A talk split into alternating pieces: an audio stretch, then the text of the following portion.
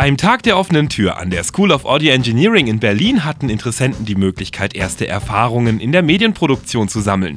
Beim sogenannten Magazinsprint wurden in nur vier Stunden ein Webartikel, ein Printartikel, professionelle druckfähige Fotos sowie dieser Audiobeitrag erstellt.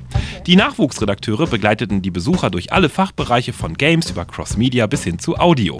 Ein erster Anlaufpunkt bot da beispielsweise ein Studio, in dem ein Schlagzeug aufgebaut war und in dem gezeigt wurde, wie man dieses Schlagzeug abmischt. Das ist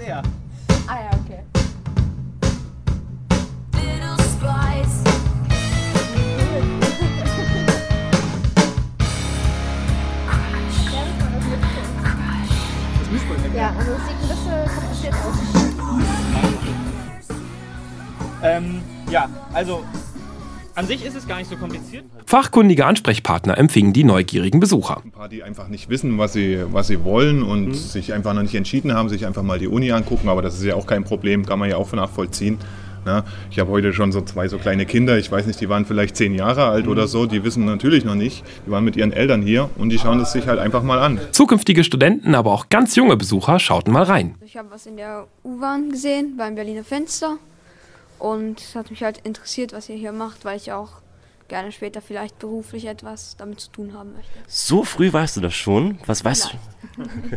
Hast du irgendwelche Erwartungen, irgendwie, was du dir vorstellst, wie das hier aussieht? Man hat ja so mal, immer so im Kopf, wie das halt so ist, ne? Also ich stelle es mir halt interessant vor, wie auch die Leute halt ähm, selber auch ihre Fantasie einsetzen, zum Beispiel beim, wenn sie Figuren erstellen oder auch wie sie Schauspielern zum Beispiel. weil mich das interessiert mit den Animationen und dem Film und wie das so alles funktioniert. Hast du einen Lieblingsanimationsfilm? Nee, eigentlich nicht. Eigentlich nicht. Und du willst jetzt dann selber auch was machen hier? Weiß ich nur nicht.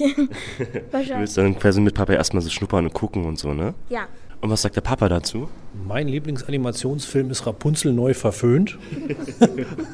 und ich habe die Werbung gesehen in der U-Bahn und dachte mir, das ist ein schönes Programm für den Sonntag. Seid ihr schon ein bisschen rumgekommen? Habt ihr schon ein bisschen was gesehen? Irgendwelche neuen Eindrücke gesammelt? Irgendwie überrascht?